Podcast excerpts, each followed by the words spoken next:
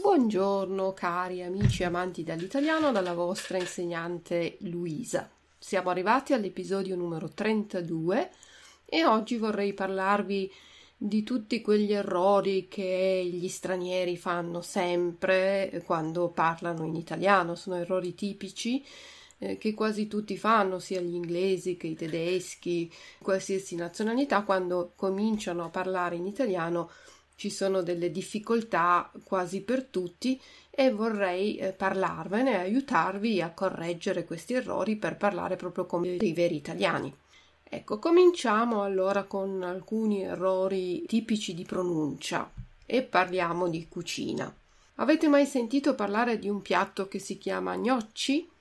Oppure di un'insalata che si chiama radicchio? Eh, lo so, voi siete bravi, lo sapete, ma tante persone fanno questo errore e noi italiani non capiamo che cos'è. Non è un primo piatto gnocchi e non è un'insalata il radicchio. Ecco, queste persone che dicono queste parole fanno un errore perché non si accorgono che dopo la C c'è una H e questo fa diventare il suono C in K come conto in tedesco e come chi in inglese. Per questo diciamo mi chiamo perché è scritto C-H-I-A-M-O, mi chiamo Luisa e non mi chiamo perché tra la C e la I c'è una H. Quindi diciamo gnocchi perché la parola è scritta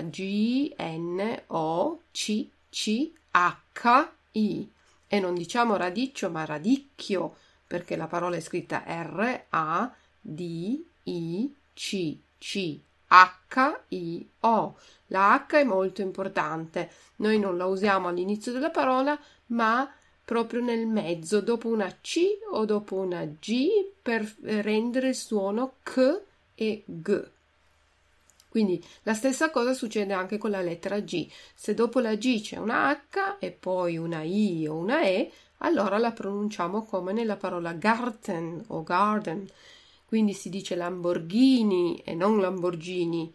Diciamo un risotto ai funghi e non fungi, funghi perché G-H-I. Due margherite bianche, eh? margherite G-H-E, bianche C-H-E. Questa H è molto importante perché diciamo K oppure G. Un altro problema per gli stranieri sono le due lettere E U che i tedeschi pronunciano con OI, quindi Europa, Euro, Therapeut non ci sono in italiano. Noi diciamo Europa, Euro, terapeuta, pneumatico. Leggiamo la E e la U esattamente come sono scritte. E poi abbiamo la lettera Q questa non si pronuncia come nella parola tedesca Quelle, ma come CU, quindi quando, quale, quanto, qualità. Le consonanti doppie sono poi anche molto importanti nella lingua italiana. Per esempio la parola anni, Jahre, years ha due N e si devono pronunciare tutte e due.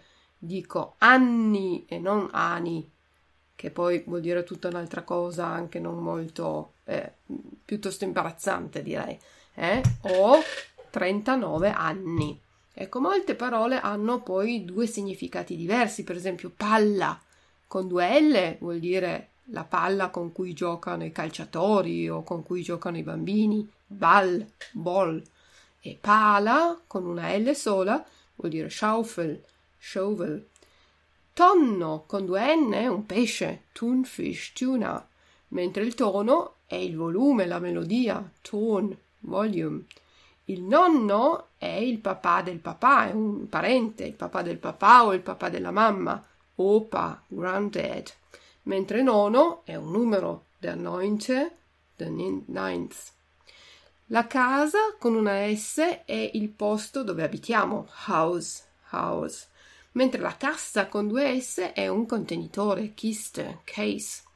La penna con due N la usiamo per scrivere, Stift, pen, mentre la pena con una N vuol dire light, pain, Mitleid, pain, Il cappello con due P è hood, hat, è un pezzo di abbigliamento, mentre il capello con una P sola è sempre in testa, ma eh, i calvi per esempio non ce l'hanno mai, sono har, hair.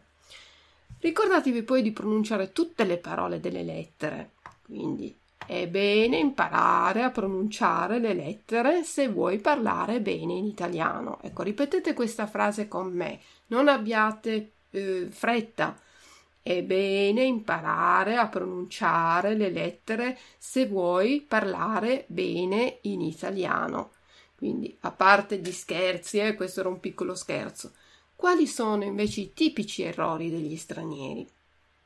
Il primo errore, che fanno tutti, è dire sono di Germania, sono di Inghilterra. Ecco, in italiano non si può tradurre letteralmente la frase Ich komme aus Deutschland, I come from England. No, noi diciamo sono italiano, sono tedesco, sono svizzero, sono austriaco, sono tunisino. La donna invece dice sono italiana, sono tedesca, sono svizzera. Mm, la lettera finale O è per il maschile, l'uomo, e la lettera finale A è per il femminile, per la donna. Di solito poi diciamo la città dove siamo nati, la città di provenienza, preceduta dalla preposizione di. Sono italiana di Roma, sono inglese di Londra.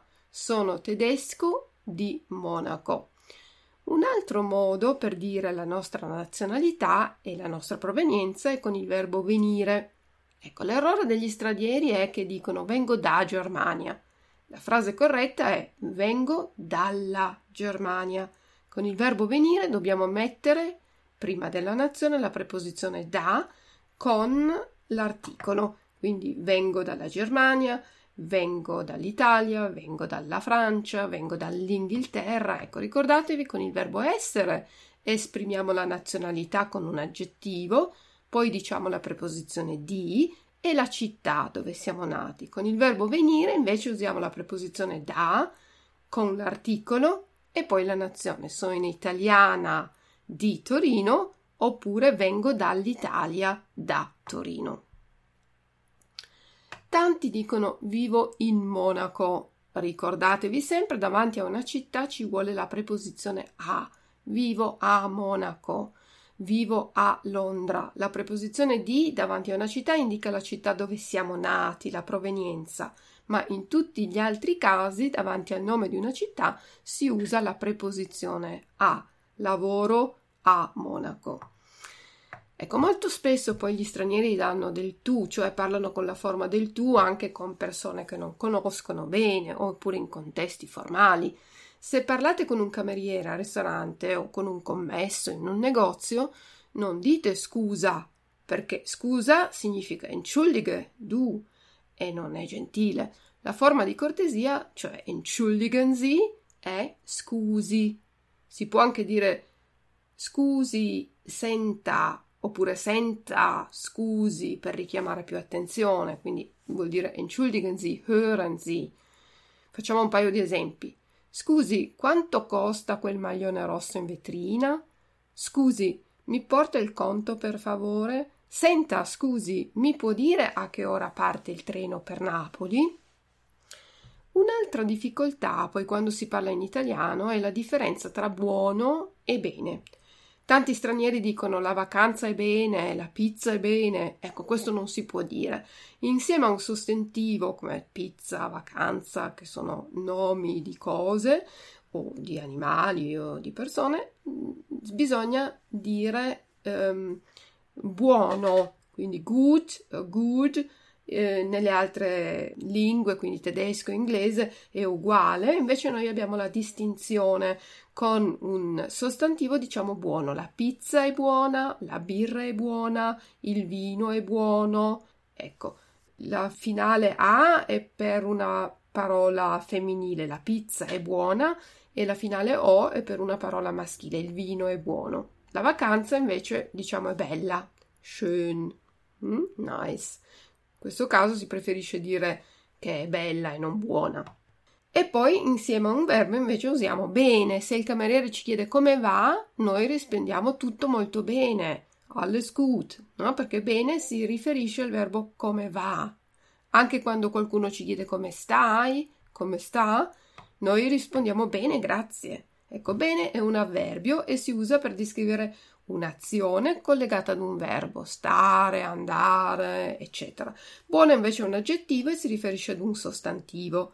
Ricordatevi che gli aggettivi devono concordare in numero e genere con il sostantivo. La pizza è buona, il vino è buono, le lasagne sono buone, i funghi sono buoni. Eh? Quindi abbiamo eh, maschile singolare o, femminile singolare a, maschile plurale i, femminile plurale e queste sono le eh, desinenze le finali. Ci sono poi parole che assomigliano alle parole straniere ma hanno un altro significato. Per esempio l'aggettivo caldo, un tè è caldo, una minestra è calda, no? Warm, hot. La birra invece è fredda, fredda, cald, cold. Alto significa grande, di altezza, cioè il contrario di piccolo, basso.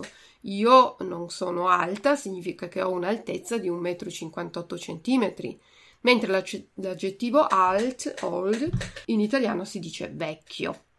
Il sacco. Ecco, il sacco normalmente è di Utah e si usa per trasportare la farina, il frumento, dei materiali, mentre il sacco tedesco in italiano si dice giacca da uomo. Attenzione poi a tradurre la parola draußen auswärts, outside.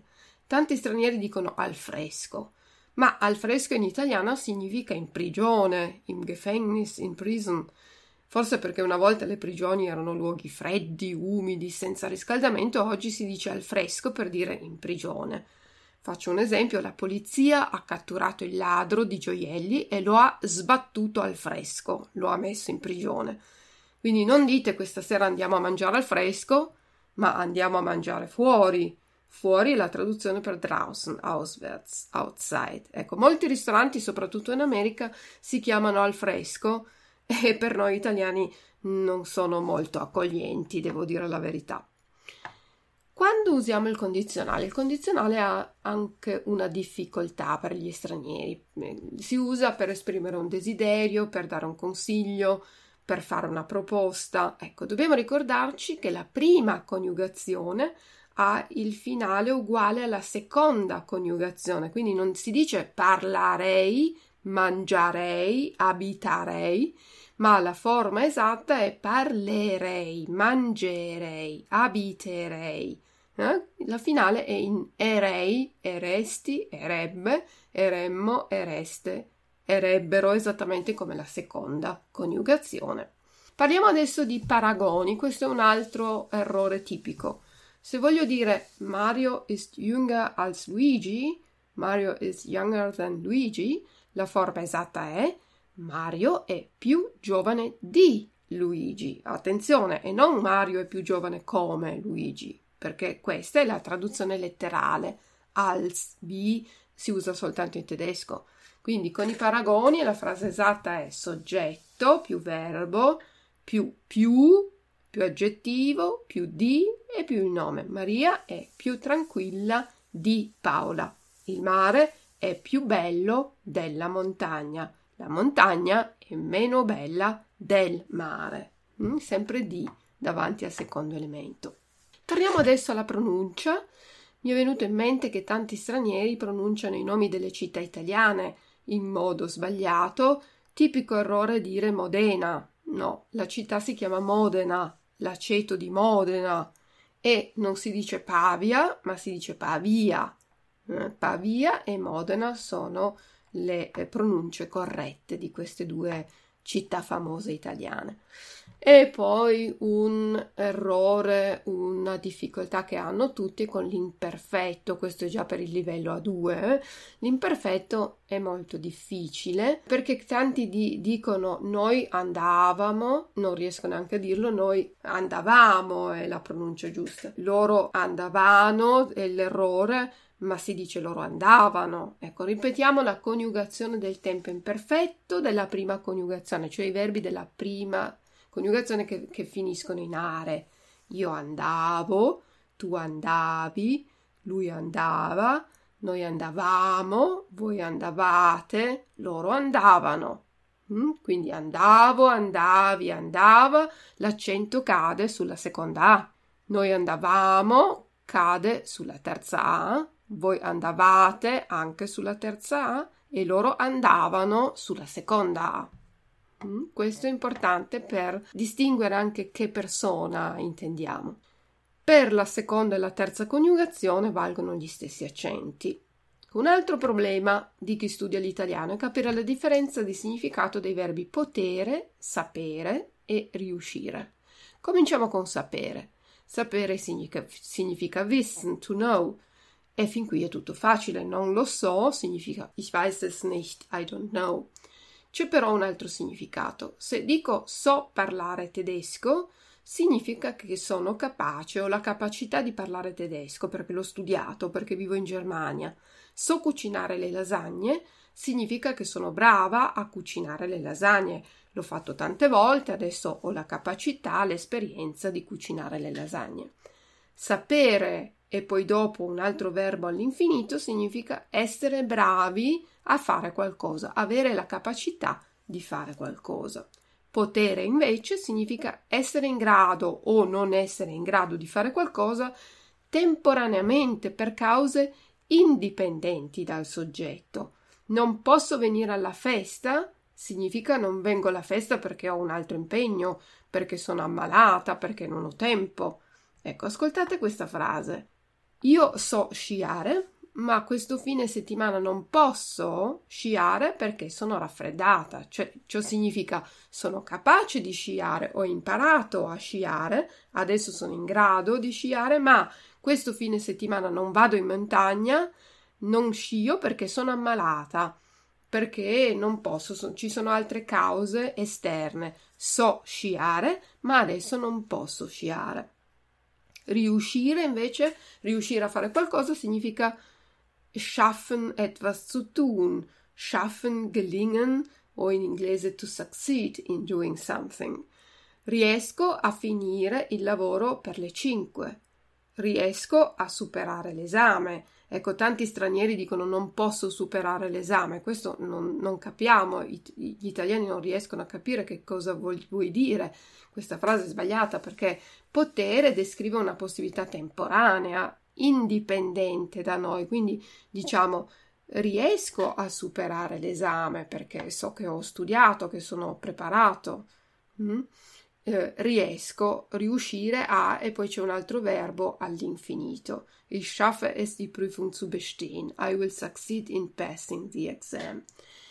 Ecco, per oggi le mie idee sugli errori tipici sono finite e poi penso che sia abbastanza, così vi do l'opportunità di imparare queste regole. Io vi ringrazio per l'ascolto e vi do appuntamento al prossimo podcast. Grazie mille e a risentirci dalla vostra insegnante di italiano Luisa. Ciao ciao!